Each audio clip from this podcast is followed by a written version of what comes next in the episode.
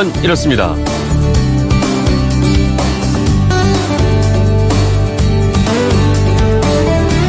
안녕하십니까 전종원입니다. 아무것도 사지 않는 날 영어로 Nothing Day라고 들어보셨나요? 무분별한 소비에 대응하기 위해서 하루만은 아무것도 사지 않기로 약속을 하는 날인데 자 오늘 하루 국내 여성들이 소비와 지출을 중단하는 소비 파업에 나선다고 합니다. 무슨 까닭에서일까요?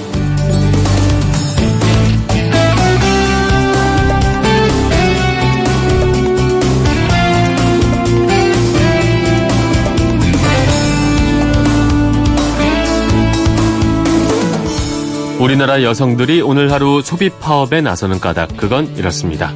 여성들이 소비를 하지 않는 여성 소비 총파업은 1975년 10월 24일 아이슬란드에서 처음 시작이 됐다고 합니다. 주 소비층을 담당하는 여성이 정한 날짜에 일제히 소비를 하지 않음으로써 여성 소비자의 영향력과 중요성을 명확하게 드러내보자 이런 취지였는데 당시 아이슬란드 여성 노동자 90%가 결근을 하거나 가사 노동을 거부를 해서 남녀 고용 평등법을 제정하는 성과를 이뤄냈다고 합니다. 자, 이 운동에서 착안한 우리나라 여성들의 소비 총파업은요, 그동안 여러 기업에서 일삼았던 여성 혐오적인 광고를 지적하고 여성 소비자의 영향력을 드러내자 이런 취지로 기획이 됐다고 합니다. 자, 이 운동을 주도하는 분들은 앞으로 매달 첫째 일요일마다 문화생활이나 외식, 쇼핑 등 모든 소비와 지출을 중단하자고 제안을 했다고 합니다.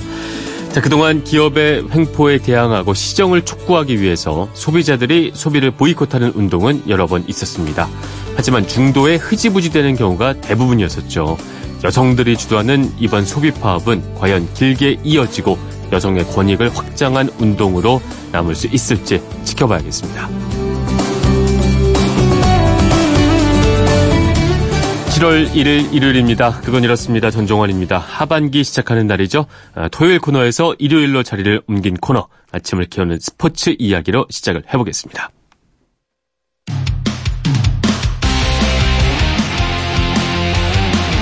휴대폰 뒷번호 0288님께서요. 축구를 비롯해서 프로스포츠 종목마다 협회가 있는데 이 협회들이 주로 하는 일은 뭐고 어떻게 운영이 되는지 궁금합니다. 이런 문자 주셨습니다.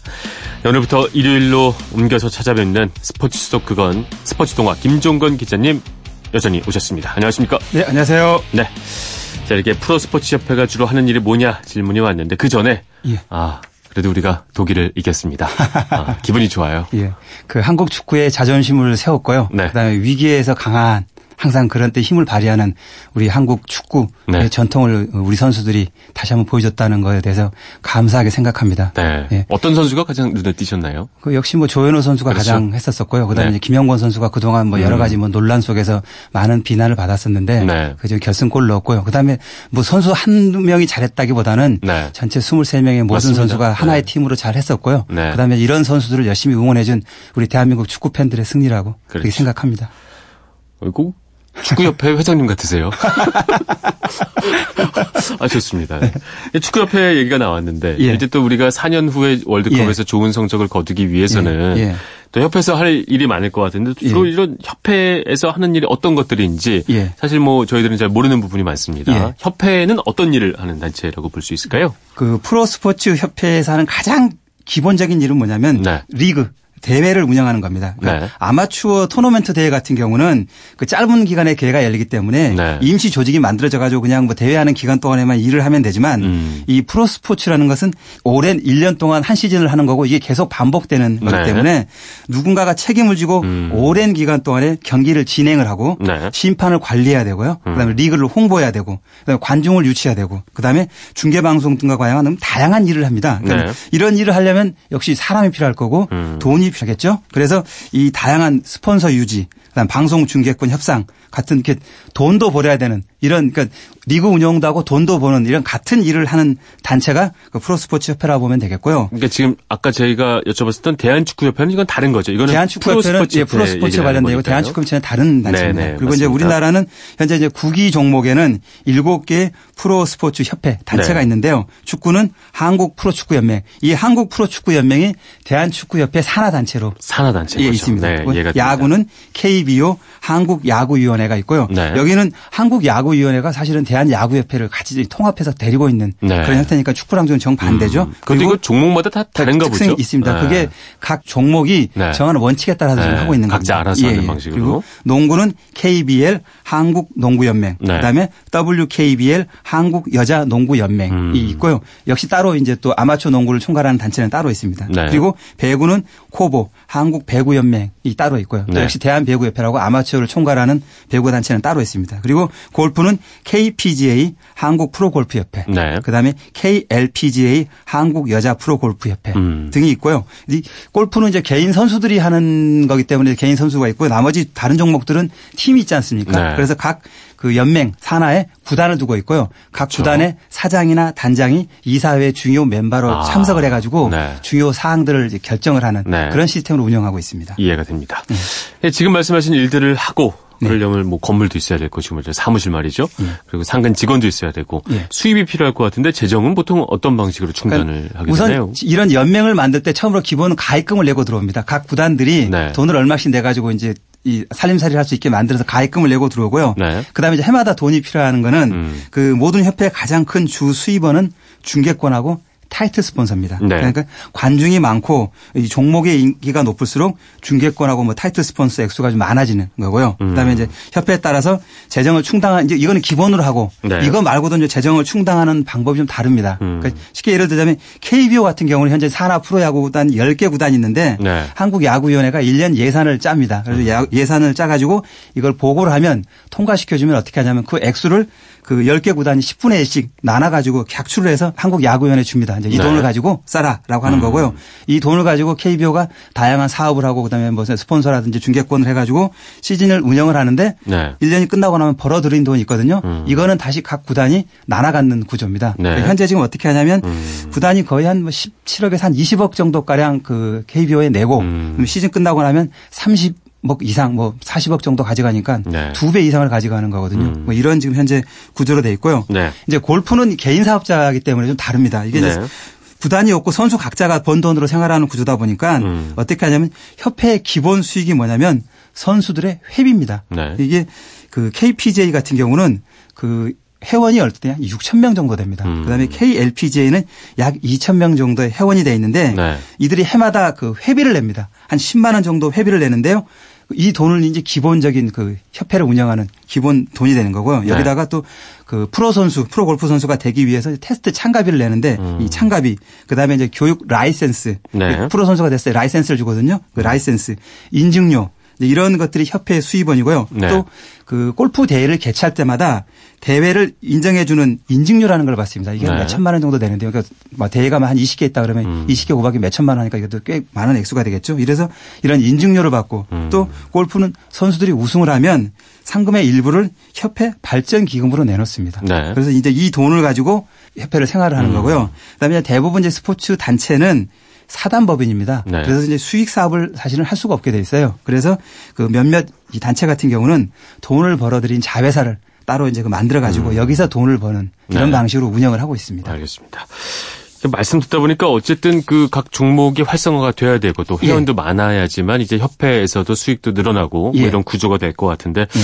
그래서 그런지 어쨌든 그 각 협회마다 네. 뉴스를 보다 보면 예. 좀 불협화음이랄까요? 예. 아 이게 뭔가 이권이 강하게 여- 연결돼 있는 것 같고 예. 뭔가 이거를 회장을 하면 뭔가 이런 예. 안 좋은 뉴스 같은 예, 것들 예, 예. 이런 것들이 꽤 있나 봐요. 예. 그러니까 프로스포츠 협회 회장이 되면 네. 어지간한 정치인들보다는 훨씬 높은 인지도를 유지할 수가 있습니다. 아, 그- 회장이 되면 그렇습니다. 쉽게 말하면 한국 야구위원회 총재가 되면 네. 공중파 방송에 1년에 최소한 4번 이상은 본인이 나와서 말을 할 수 있고 얼굴을 내밀 수가 있습니다. 아, 포스트 그게- 시즌이라든지 아. 무슨 그다음에 신인 드래프트라든지 네. 그다음에 골든글러브라든지 이럴 때 중계를 하기 때문에 네. 총재가 나와서 인사를 하고 얼굴을 아. 내미는데 이게 정치인들한테는 굉장한 큰 영향이 있습니다. 네. 그래서 어지간한 단체 정치인이라든지 재벌 기업들도 못하는 인지도를 가질 수 있는 게 음. 그 프로스포츠 협회 단체 회장이기 때문에 굉장히 매력적인 자리입니다. 네. 그리고 또 이 아마추어 이렇게 스포츠 단체랑 달리 네. 프로 스포츠 단체는 대부분이 재정적으로 안정이 돼 있기 때문에 그렇죠. 본인이 돈을 내놓지 않아도 됩니다. 그러니까 그냥 알아서 아. 운영하는 데이기 때문에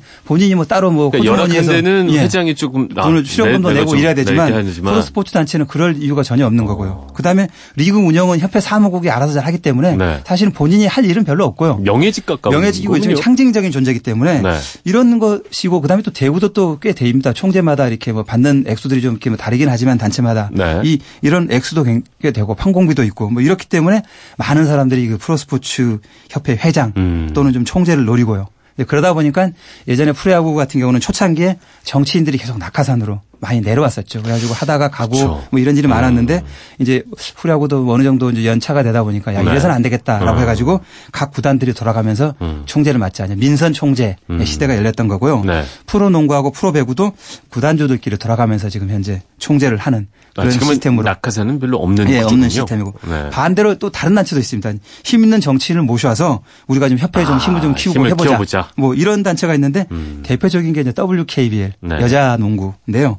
그 예전 같은 경우는 최경환 경제부총리를 모셔와가지고 오, 센분 그. 팀을 하나 네. 늘렸죠. 또 금융이 관련된 그 모기업들이 하는 그 농구여다 보니까 네. 이분이 역할이 아주 또 굉장히 아, 컸었고 그래서 이번에도. 또그 정치인을 새로 또 총재로 모셔왔고 그러니까 다 그 각 리그마다 자기의 목적이 있는 거죠. 네. 그래서 이렇게 하는데 이제 이 정치인 출신의 총재라든지 회장이 와서 좋은 방패막이를 해준다든지 뭐 여러 가지 이제 그 정부 쪽하고의 접촉을 해서 좋은 일을 해주는 경우도 있지만 네. 문제가 되는 경우도 있습니다. 그러니까 음. 이게 프로 단체는 아니지만 이제 대한 배구협회 같은 경우는 네. 정치인 출신이었던 그 대통령 비서실장을 했던 임태희 회장이 와가지고 네. 협회 배구협회 기금을 가지고 건물을 샀었습니다. 이제 사실은 좋은 뜻으로 샀는데 이게 그냥 갑자기 건물 가격이 떨어지고 있는 바람에 아. 배구협회가 한동안 그 굉장히 하우스 푸어 상태가 돼가지고 네.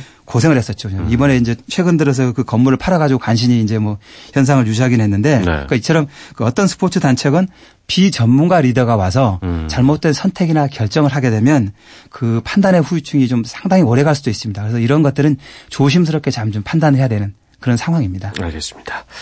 일단 그래도 최근에는 뭐 어, 낙하산은 줄었다고 하니까 예, 뭐. 다행이라는 생각이 들고요. 아, 우리 뭐 축구 대표팀 얘기를 좀 해봐야 될 것 같아요. 네. 어, 뭐 이번에 독일 이기면서 기분은 좋게 끝났지만 네. 그래도 16강 진출형 목표를 달성하지 못했었고 또 책임을 묻자면 뭐 대한축구협회 얘기를 또 빼놓을 수가 없을 것 같은데 어, 청와대 청원 게시판에도 어, 대한축구협회 뭐 특검을 도입하자 이런 주장까지 올라오고 말이죠. 예. 어떻습니까? 이번에 축구협회의 역할 그리고 앞으로 해야 될 역할 예. 어떻게 좀 지적을 해볼 수 있을까요? 그러니까 이제 그 축구 팬들이 굉장히 그 기대감을 지금 채우지 못한 건 맞습니다. 그러니까 네. 사실은 이게 지금 대한축구협회가 그동안 해왔던 행정 자체가 우리 국민들의 눈높이를 지금 전혀 맞춰주고 있지를 못합니다. 네. 그리고 이제 사실은 우리도 이 경기력 자체는 이제 마지막 독일전에서 우리가 이겨서 한국 축구의 자존심도 세우고 아시아 축구의 맹주로서의 이제 우리가 그 위신은 세웠는데 네. 그 16강을 가지 못한 것에 대한 이제 그- 그런 경기력이 따라주지 못한 것에 대해서는 분명히 좀 도대체 뭐가 문제인가 음. 뭐 이런 것들을 좀 이제 생각을 해봐야 되는데 네. 이 뭐냐 우리가 지금 가장 축구의 문제가 뭐냐면 4년 전에도 우리가 이런 얘기를 했었고 이번에도 또 이런 얘기를 하는 거거든요. 반복이 그러니까 된다. 우리가 음. 패배를 통해서 실패를 통해서 뭔가를 배워야 되는데 네. 우리는 항상 배우지를 못하고 4년마다 반복해서 새로운 걸로 그냥 같은 레파토리를 반복을 하는 리셋 만 하고 있는 거거든요. 그래서 그건 이런 그럼 왜 그런 거예요? 그러니까 이런 것들을 좀 쌓아야 네. 되는데 이런 것이 고쳐지지 않는다는 점에서 좀 심각을 하고 네. 이제 그런 면에서 대한민국 축구 행정을 책임지는 축구협회의 그 맨파워 맨파워. 가 문제가 있어서 음. 인적 쇄신을 해야 된다라는 게 지금 현재 그 팬들이 요구하는 그 적폐 청산이라고 보고요. 그래서 네. 그 지금 이 어디서부터 이 문제를 해결해야 될지를 지금 사실 여러 가지 문제 얘기들이 나오는데 네. 그 저는 그 개인적으로 보자면 이번 월드컵에서 우리가 모델로 삼아야 될 하나의 그 사례는 있을 것 같다. 그게 뭐냐면 네. 그 16강에는 올라가지 못했지만 그 아이슬란드 의 경우를 지금 이제 보고 있습니다. 그 네. 선수들도 선전했고 음. 팬들의 열화 같은 그 응원, 그다음에 인구 34만의 작은 나라인데 그렇죠. 여기서 유럽의 좋은 리그에 나가 있는 선수들을 많이 키워냈다는 그런 선수 육성 시스템. 아. 이런 것들은 좀 우리가 좀 한번 좀 생각을 해봐야 되지 않을까. 네. 그동안 우리가 축구에 항상 문제가 나고 뭐 좀 잘해야 된다 뭐 하면 항상 축구인들이 하던 얘기가 뭐였냐면 우리는 어릴 때부터 맨 땅에서 공을 차서 우리가 안 됩니다. 네. 잔디구장에서 해야 됩니다. 음. 그다음에 우리가 전용구장이었습니다라고 계속 인프라 타령을 했었습니다.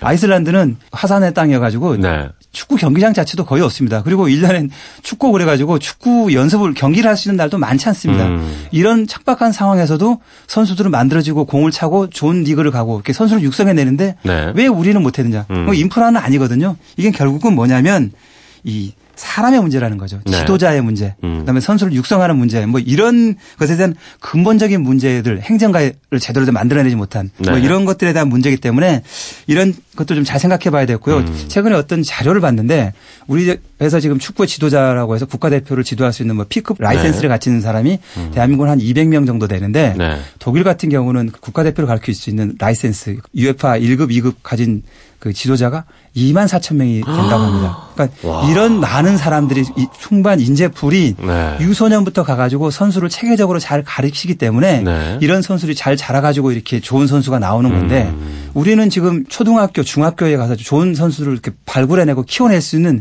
시스템이 없기 때문에 60년대, 70년대 방법으로 체력 훈련만 시키고 눈앞의 음. 경기에 위기 위해서 하기 때문에 선수들이 기초 기술이 없고 그다음에 네. 창의성이 없습니다. 이게 네. 프로 선수가 돼서도 될 수 있는 일은 아니거든요. 어릴 때부터 좀 훈련이 그렇죠. 된다는 말씀이시죠? 이런 시스템을 바꾸기 위한 그 대한축구협회 노력이 필요한데 그동안 항상 4년 뒤에 끝나면 새로운 사람을 바꿔치우고 이 사람이 잘할 겁니다, 잘할 겁니다 얘기만 했지 하지는 않았다는 거죠. 음. 그래서 이번 기회에는 한번 냉철하게 반성을 하고 네. 우리가 앞으로 몇 년간 월드컵을 안 나와도 좋으니 음. 한번 이런 좀 근본적인 뼈대를 한번 바꾸는 네. 그런 노력을 한번 좀 해보자 하는 것들이 아마 그 국민 청원 그다음에 그 적폐청산 이런 얘기가 아니겠느냐라고 음. 네. 생각을 합니다. 근데 왜 지난 월드컵 때마다 생각을 해보면 늘 그래도 또 문제가 생기면 예. 새로운 사람 예. 또 밖에서 영입도 그렇죠. 하고 말이죠. 예. 그래서 와, 저 사람은 좀 다르지 않을까라는 기대를 가졌던 것은 반복적으로 있었던 것 그러니까 같아요. 축구협회가 계속 이런 문제를 회피하기 위해서 새로운 사람을 항상 먼저 끌어들이고. 인적 쇄신에 새로운 사람을 갖다가 내세워 가지고 이 사람을 희생양으로 삼고 4년 뒤에 버리고 네. 뭐 이런 그 홍명보 감독도 그렇고 이번에 그렇죠. 신태용 감독은 어떻게 될지 모르겠지만 네. 우리가 키워줘 가지고 이제 한국 축구의 기둥으로 만들어야 될 사람들을 음. 너무 조기에 쓰고 버리고 다음에 또 다시 한번 할 수 있는 기회를 안 주고 네. 실패했으니까 사실은 4년 동안 공부를 많이 해서 음. 잘할 수 있는 분명한 맞습니다. 본인은 네. 공부를 했을 텐데 그런 기회를 또 주질 끝나- 않는 거죠. 끝나는 거죠, 그렇죠. 차범근 감독도 마찬가지고. 끝나고. 그래서 그런 면에서 너무 우리 한국 축구가 그 사람을 대하는 그러니까 음. 얼마 인원이 되지는 않지만 네. 이런 사람에도 잘 키워가지고 써야 되는데 쓰지 못했던 음. 그런 그 동안의 일들은 좀 반성을 해야 되지 않을까 생각합니다. 또 많은 사람들이 궁금해하는 게 실제로 그 안에서 어떤 개파 싸움 네. 이런 것들이 많이 뭐 있나 그런 것들도 좀 사실 좀 있는 것 같고요. 없지 않아 있다고 예. 볼수 있고요. 네, 알겠습니다. 뭐 이게 대한축구협회만의 문제라기보다는 프로야구에서도 가끔 뭐 심각한 얘기가 들려올 때가 있습니다. 뭐 예. 승부 조작 얘기, 네. 도박 뭐 혐의가 확정되지는 않았지만 성범죄 문제도 터지고 있고요. 구단끼리 뒷돈오가는 선수 거래 얘기도 나오고 KBO도 뭐 해결할 일들이 적지 않을 거예요. 예, 맞습니다. 지금 프로야구가 지금 현재 그 높은 인기에 치에 있지만 네. 사실은 이게 거품이 될 가능성도 굉장히 큽니다. 네. 그러니까 우리 야구가 국제 대회에서 좋은 성적을 뭐 몇 년간 내지 못한다거나 뭐 이런 경우 그다음에 이제 팬들은 지금 선수들한테 높은 도덕성을 원합니다. 네. 그다음에 공정성 이런 걸 원하는 게 지금 시대의 흐름인데 이런 팬들의 기대를 채워주지 못하면 네. 어느 순간에 프로야구도 암흑기가 올 수 있습니다. 예전에 프로야구도 한번 암흑기가 왔었고 네. IMF 시대 때 그래서 이런 거에 대해서 좀 잘 받아들이고 경계를 해야 되고요. 네. 그다음에 네. 선수뿐만 아니라 심판, 구단 관계자들 모두 마찬가지입니다. 이 리그의 평판이라든지 품위 같은 것은 음. 네. 그 조직의 구성원들이 스스로 만드는 겁니다. 그렇죠. 러니까 누구 어. 한 사람이 이렇게 뭐 잘못해버리면 그 품격이랑 다 이런 것들이 깨지기 때문에. 예, 그런 면에서 조심을 해야 될 것 같고요. 그다음에 이제 이 모든 스포츠 단체의 공통적인 문제이긴 한데 네. 리그의 정책을 결정하는 중요한 위치에 있는 사람들이 네. 너무 스포츠를 모르는 비전문가가 너무 많습니다. 그러니까 아. 이 스포츠를 전혀 모르는 상태에서 낙하산 사장 단장들이 내려와 가지고 네. 역할을 못 하다 보니까 협회가 이 잘못된 결정을 하- 하더라도 이걸 제대로 거르지를 음, 못한 스크린을 못 합니다. 그리고. 네. 잘못된 방향 있으면 이건 아니다. 이쪽 올바른 방향으로 가자. 세게 좀 해야 되는데. 우리 스포츠의 네. 정책의 목표는 이거다라는 음. 이런 비전을 줘야 되는데 이런 비전을 주질 않습니다. 그리고 이 낙하산 사장들은 자기 임기만 있다 가면 되기 때문에 음. 네. 그냥 뭐 있는 동안에만 그냥 좋은 성적만 내면 된다라는 보신주의 뭐 이런 것에 빠져 있기 때문에 음. 네. 이런 것이 있으면 100년 대계를 세울 음. 수가 없습니다. 그래서 우리가 이런 것들을 좀 잘 해야 될 것 같고요. 그래서 그 스포츠가 발전하기 위해서는 전문가를 키워야 될 것 같고요. 알겠습니다. 그나마 프로야구는 다른 스포츠 단체보다는 단장 프론티의 전문성이 있지만 다른 스포츠 단체들은 특히 이런 비전문성이 문제가 되기 때문에 인적 파워 를 늘리는데 많은 좀 노력을 기울여야 될 것 같습니다. 네, 뭐 많은 말씀해 주셨는데 아까 뭐 아이슬란드의 좋은 경우를 말씀해 주셨지만 예. 또 해외 협회 같은 경우에 우리가 좀 예. 참고할 만한 경우가 있을까요? 가장 배워야 되는 건 역시 네. 시스템이고요. 네. 프로 스포츠를 바라보는 근본적인 시선입니다. 그러니까 네. 외국의 프로 스포츠 협회를 보면 리그 운영, 마케팅 이런 데 아주 전문가들이 와가지고 음. 협회에 와가지고 이 사람들이 새로운 활력을 놓고 네. 그다음에 상상도 못할 곳에서 막 엄청난 돈을 만들어들이는 그런 역할을 많이 하는데요. 우리는 그런 것보다는 그냥 계속 있는 것들을 그냥 운영을 하는 데 만족을 하고 있습니다. 그래서 네. 이런 것에 대한 그 전문가들이 좀 이렇게 들어와서 음. 새로운 시스템을 만들고 그다음에 비즈니스 측면에서 보자면 근본적으로 프로 스포츠를 하나의 좀 사업으로 봐야 됩니다. 그러니까 네. 이게 스포츠라기보다는 스포츠를 통해서 대중들한테 만족을 주는 그 엔터테인먼트 음. 사업 라는 접근을 해야 되는데 미국에서 좀 그런 걸 그런 것들이 많죠. 근데 우리는 네. 아직도 사장 단장들이 뭐냐면 네. 이런 것보다는 구단에서 자꾸 목에서 돈을 주기 때문에 네. 그냥 내가 있는 동안에 성적만 많이 내고 아. 있는 나는 정거장에 있는 사람이라는 네. 생각들이 갖고 있는데 이런 네. 것들 때문에 돈을 벌 수 있는 여러 가지 방법도 있고 좀 음. 연구를 하면 되는데 음. 이런 계획들을 세우지 않고 그냥 그냥 1년을 가는 거죠. 그러니까 네. 이러다 보면 발전이 없는 건데 음. 그래서 앞으로는 프로 스포츠는 사업이고 네. 이거는 그 네. 여러 사람들한테 희망을 주는 엔터테인먼트 사업이다라는 네. 인식을 좀 많이 좀 했었으면 좋겠습니다. 알겠습니다. 뭐 결국 프로 구단이나 아니면 뭐 대한축구협회나 결국 사람의 문제다. 그렇죠. 결론은 사람과 시스템이겠죠. 네. 시스템도 결국 또 사람이 만드는 것이고 예, 말이죠. 그렇습니다.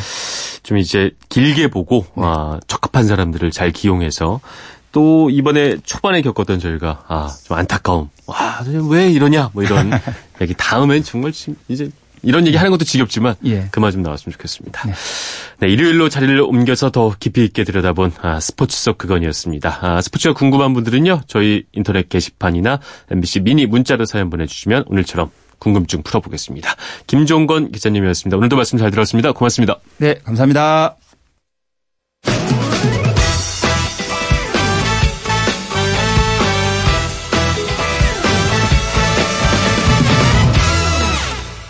우리나라 통화요금은 전화를 거는 사람이 냅니다. 받는 사람은 아무 부담이 없는 거죠.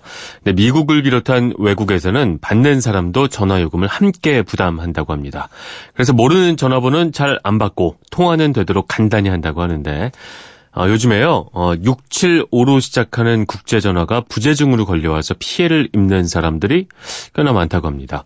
무슨 번호인가 싶어서 확인을 해보다가 뭔가 이상한 것 같아서 바로 끊었는데도 불구하고 3천원 넘는 요금이 나왔다거나 만 원이 넘는 요금이 청구됐다는 식의 피해자들이 속속해서 나오고 있습니다. 675라는 국가 코드는 어, 파푸아 뉴기니에 배정된 숫자인데 우리나라에서 파푸아 뉴기니에 전화를 거는 것만으로도 통신사와 결탁한 범죄 조직이 수익을 거둘 수 있게 되는 구조라고 하니까요. 675로 시작된 번호로 전화가 오면 받지 말고 부재중 번호로 와 있어도 아예 무시하는 게 좋겠습니다. 보면 세상은 넓고요. 사기는 참 다양하고 많습니다. 자, 그건 이렇습니다. 전종환입니다. 잠시 후에는 우리의 귀를 정화시키는 클래식 코너가 이어지겠고요. 알고 들으면 더 잘 들리는 클래식 오늘도 기대해 주십시오. 저는 잠시 후에 돌아오겠습니다.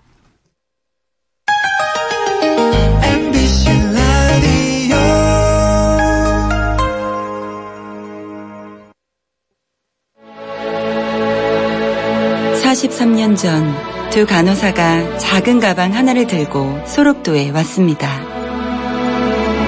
그 가방엔 값비싼 약도 최신 장비도 들어있지 않았죠. 환자를 위한 마음만 담겼을 뿐. 나눔은 어쩌면 거창한 것이 아닐지 모릅니다. 마리안느와 마가렛의 작은 가방처럼 말이죠. 당신의 가슴엔 어떤 가방이 있습니까? 공익광고 협의회 95.9 MBC 라디오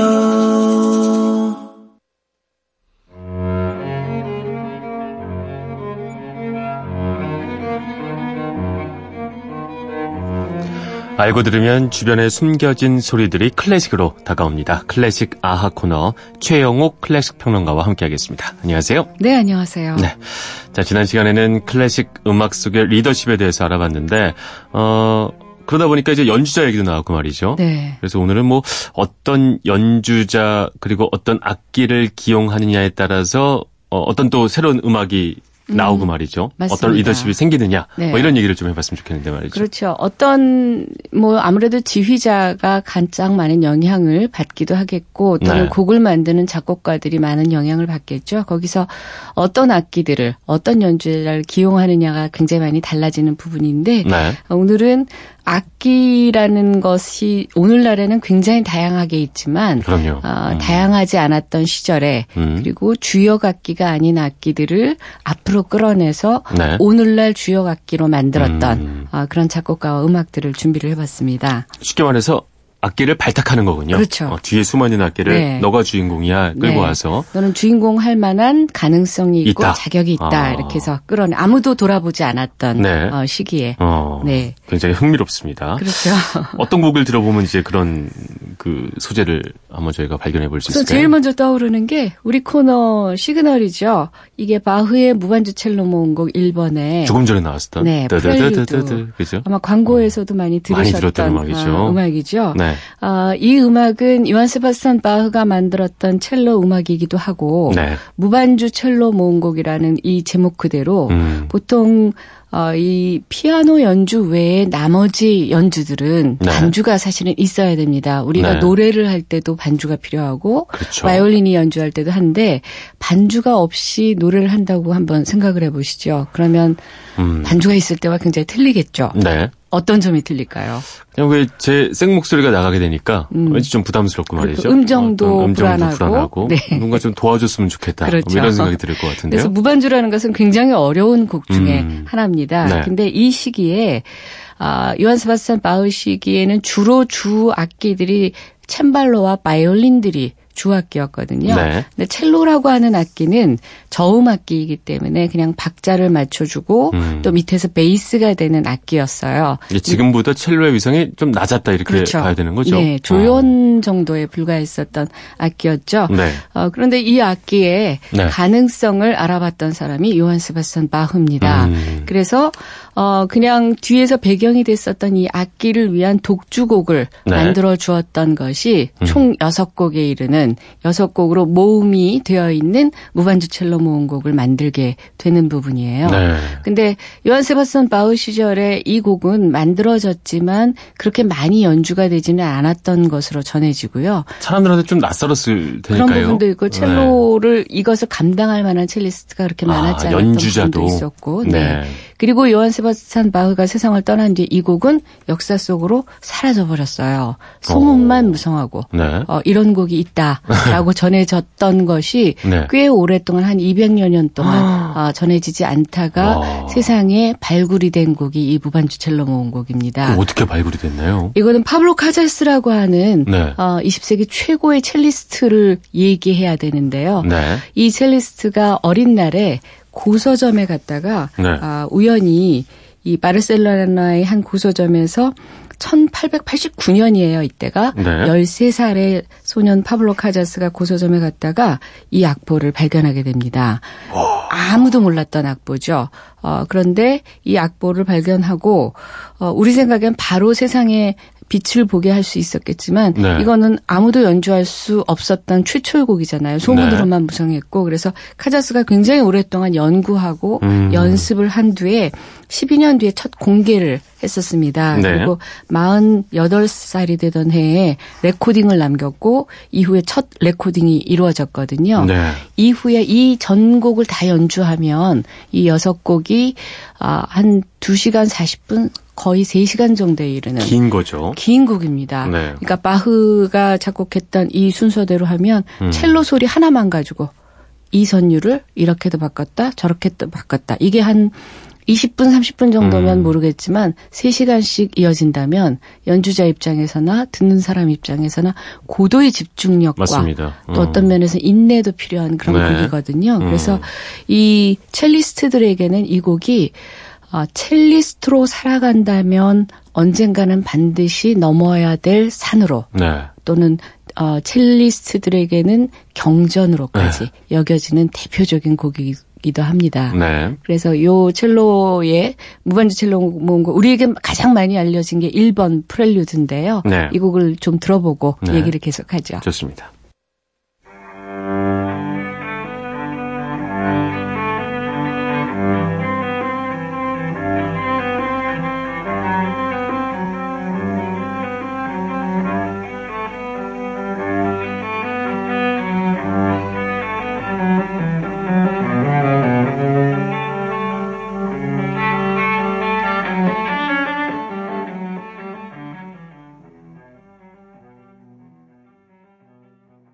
바흐의 무반주 첼로 모음곡 1번 들어봤습니다. 이게 그러면 아까 말씀해 주신 카잘스의 네, 연주였나요? 파블로 카잘스의 연주입니다. 네.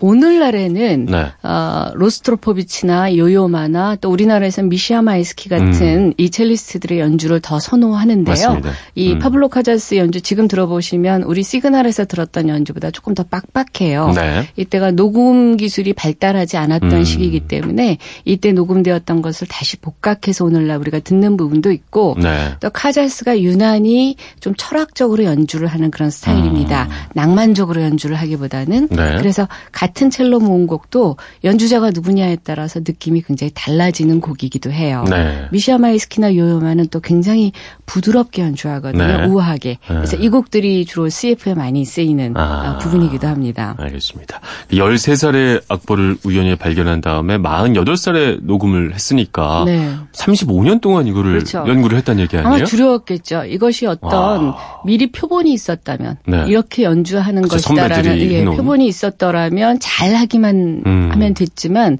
첼로라고 하는 악기가 지금은 우리가 그 첼로를 들고 밑에 고정하는 엔드핀이 있습니다. 그래서 네. 굉장히 안정적으로 연주를 하지만 네. 이 바로크 시대의 첼로는 이 엔드핀이 없었어요. 음. 그래서 기타를 세워서 무릎 사이에다 끼고 연주하는 아. 연주 스타일이었거든요. 그러니까 네. 굉장히 불안정하기도 하고 첼리스트가. 완전히 첼로를 껴안고 연주를 해야 되는 네. 그런 악기였어요. 아. 그러다가 점차 엔드핀 같이 생기고 여러 가지가 생기면서 악기도 계속 발전을 하고 있는 상황이 었기 때문에 네. 카제스가 거기에 맞춰서 이것을 어, 연주하는 법을 음. 계속 고민하고 발전시켰던 거죠. 네. 그것이 이제 오늘날의 무반주 첼로 모음곡이 됐던 부분이고 카자스를 음. 20세기 최고의 첼로의 거장으로 만들어줬던 네. 어떻게 보면 이 둘의 만남이 굉장히 드라마틱하지 않습니까? 맞습니다. 네, 영화 같기도 하고. 이제까지 이런 사연조차 모른 채로 저희 클래식 아 시작할 때그 음. 악 나올 때 네. 그냥 아 좋네 이러고 있었던. 네. 사실 아니까 좋네요. 네. 네. 안다는 건 참 좋은 것 같습니다. 어, 근데 굉장히 인상적이네요. 이거 네. 들으면서 아 좋네 할 수 있다는 것도. 네, 아, 네. 좋습니다. 이제 소개할 때 더 열심히 소개할 수 있을 것 같습니다. 또 이런 게 또 있겠죠. 이것만 있지는 않을 것 같습니다. 그렇죠. 네. 어, 이번에는 예전에 장학 퀴즈라고 하는 프로그램이 있었습니다. 아, 유명했었죠. 네, MBC에서 했지요. 맞습니다. 네, 네. 이 장학 퀴즈라고 하는 프로그램 뭐 지금도 하는지는 모르겠는데 지금은 아마 EBS에서 하고 있는 아, 걸로 알고 타방송사에서. 네. 하고 있는데 이 프로그램 하면 많은 분들이 생각하는 것이 장학 퀴즈의 시그널 음악입니다. 네. 아, 이 음악을 아, 만들었던 작곡가가 요셉 하이든이거든요. 음. 하이든이 만들었던 트럼펫 협주곡입니다. 네. 그래서 장학 퀴즈 시그널로는 굉장히 많이 알려져 있는데 네. 이것이 하이든이 만든 곡이라는 것은 의외로 모르시는 분들이 굉장히 많은 곡이에요.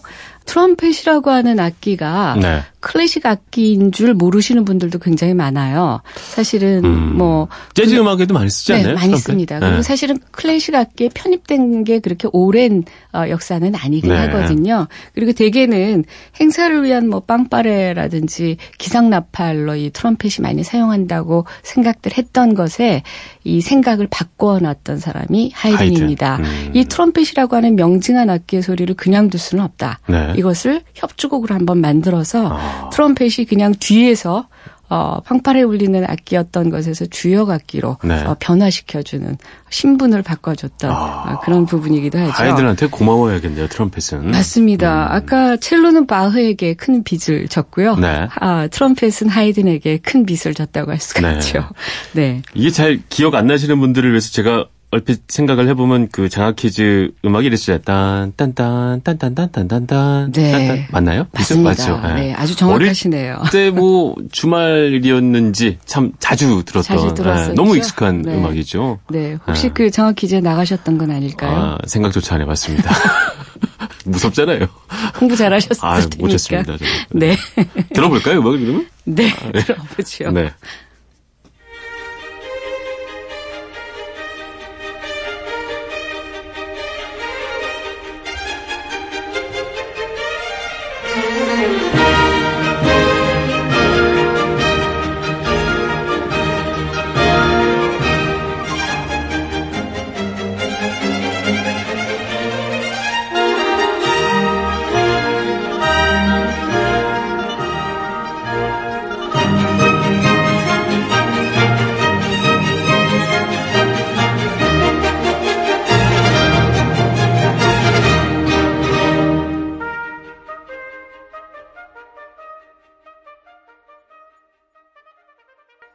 하이든의 트럼펫 협주곡 제3악장이었습니다.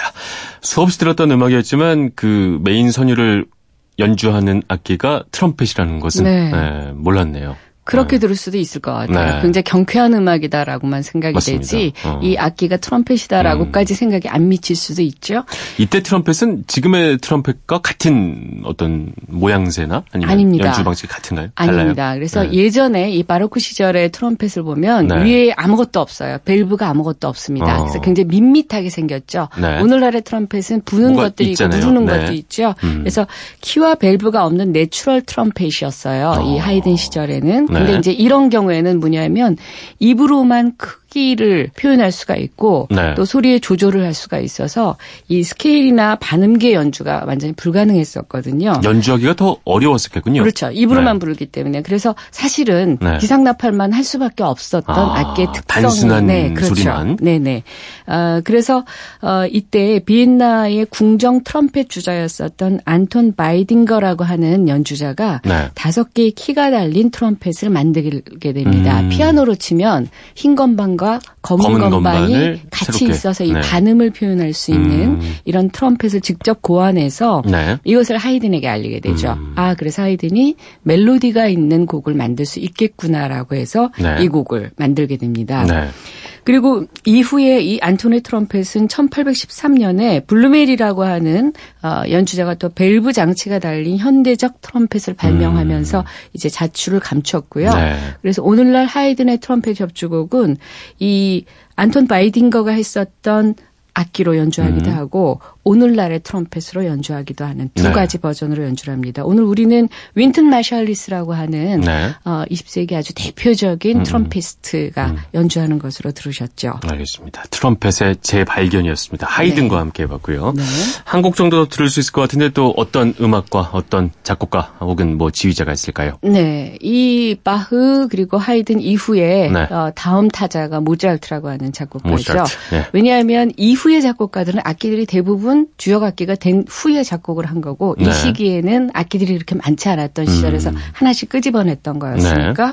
모차르트의 대표적인 이 악기를 꺼집어내면 사실 여러 개가 있는데요. 네. 플룻이나 클라리넷이나 호른 같은 악기들을 음. 주역 연주자로 키워냈죠. 맞습니다. 네, 그 중에서 우리에게 가장 많이 알려진 것이 아웃 오브 아프리카라고 하는 영화 때문에 네. 너무나 유명한 클라리넷 협주곡이 음. 있습니다. 모차르트가 만들었던 어, 대표적인 협주곡인데요. 그 전까지는 클라리넷을 이용한 협주곡이 많지가 않았었죠? 없었어요. 아예 없었나요? 네네. 처음이었군요. 네네. 네. 그래서 모차르트가 특별히 이 클라리넷을 굉장히 사랑했던 것으로 전해집니다. 네. 이 악기 소리를 굉장히 음. 좋아해서 그래서 그게 이제 마지막 협주곡이기도 했고 1791년 가을에 이 곡을 썼던 또 최후의 협주곡으로 네. 아, 꼽힙니다. 의미가 있는 곡이군요. 네네.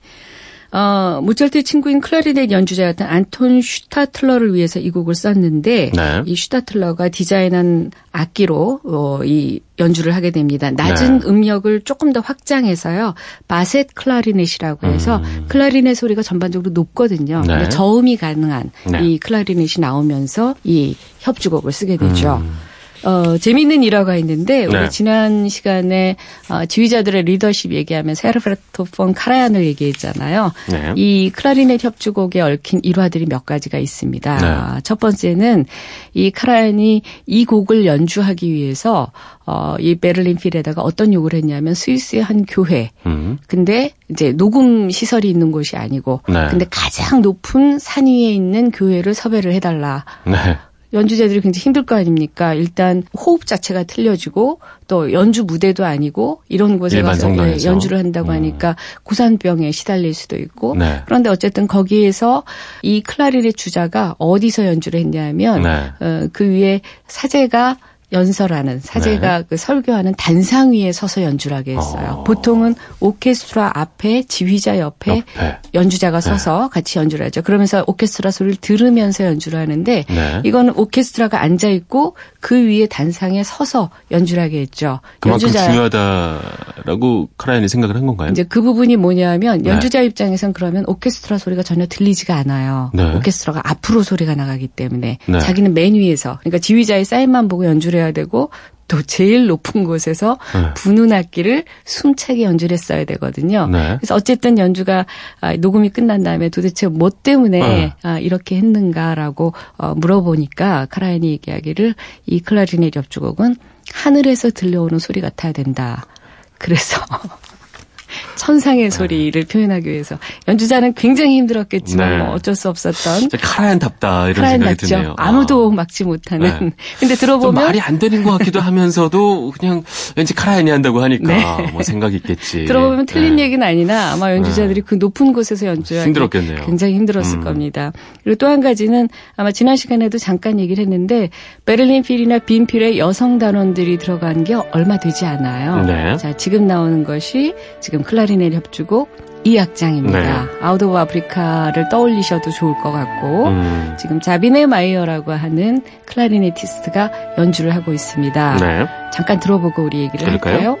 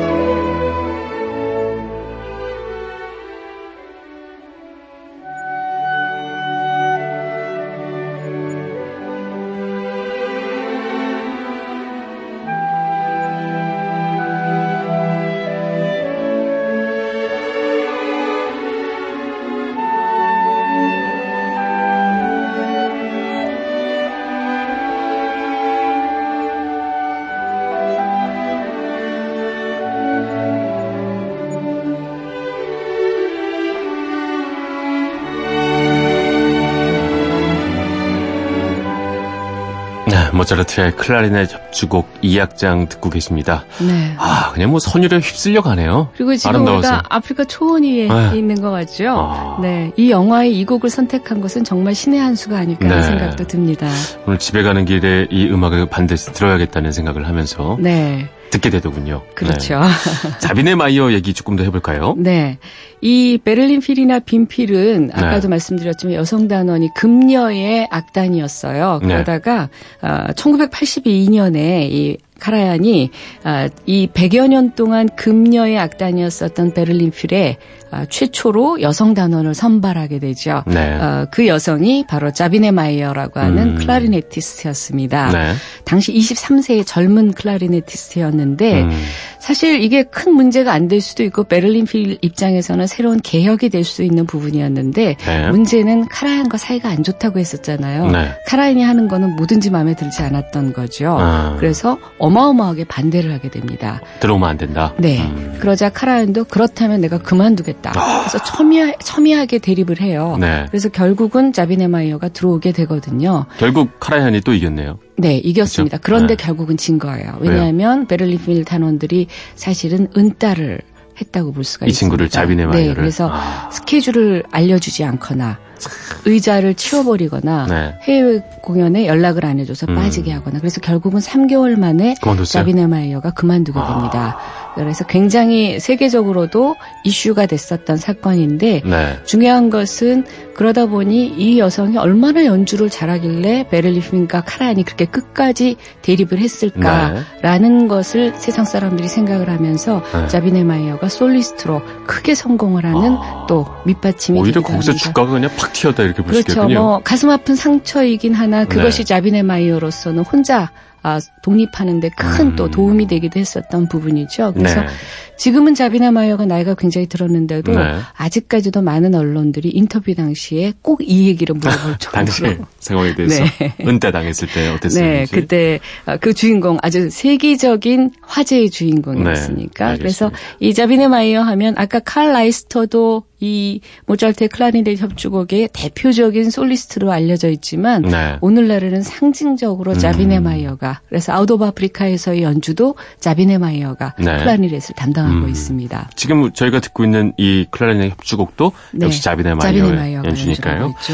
알겠습니다. 이 노래 들으면서 오늘 최영호 클래식 평론가님 여기서 보내드리도록 하겠습니다. 오늘 참 이렇게 얘기를 해보니까 네. 어, 뭐 늘 공부한다고 생각을 하고 있지만 다시 또 음악들 하나하나가 그다음에 악기 소리 하나까지도 네. 훨씬 더 관심이 가게 되는 시간이었다 이런 생각이 듭니다. 다음 주에도 또 좋은 얘기 기다리고 있겠습니다. 오늘 말씀 고맙습니다. 네, 감사합니다.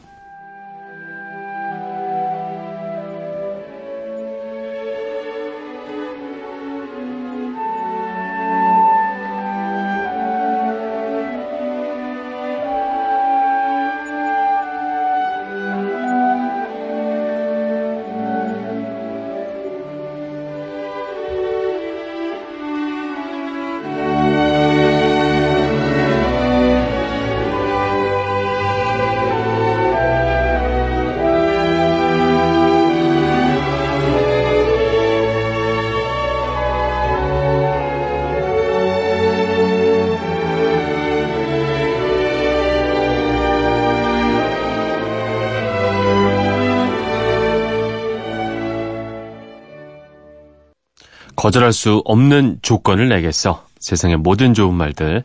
미국 영화 연구소 선정 역대 2위의 명대사로 영화 대부에서 나온 말이었습니다. 거절할 수 없는 조건을 내겠어. 아, 멋있네요. 자, 14년 전 오늘이요. 어, 영화 대부에서 미친 존재감을 보여준 말론 브란도가 세상을 떠난 날이라고 합니다. 그의 영화와 연기를 기억하면서 마지막 곡으로 영화 대부의 love 테마죠. 앤디 윌리엄스의 목소리로 들어보겠습니다. 자, 저는 내일 다시 찾아오겠습니다. 지금까지 아나운서 전종환이었고요. 일요일 아침이죠. 어깨에 힘 빼고 푹 쉬세요.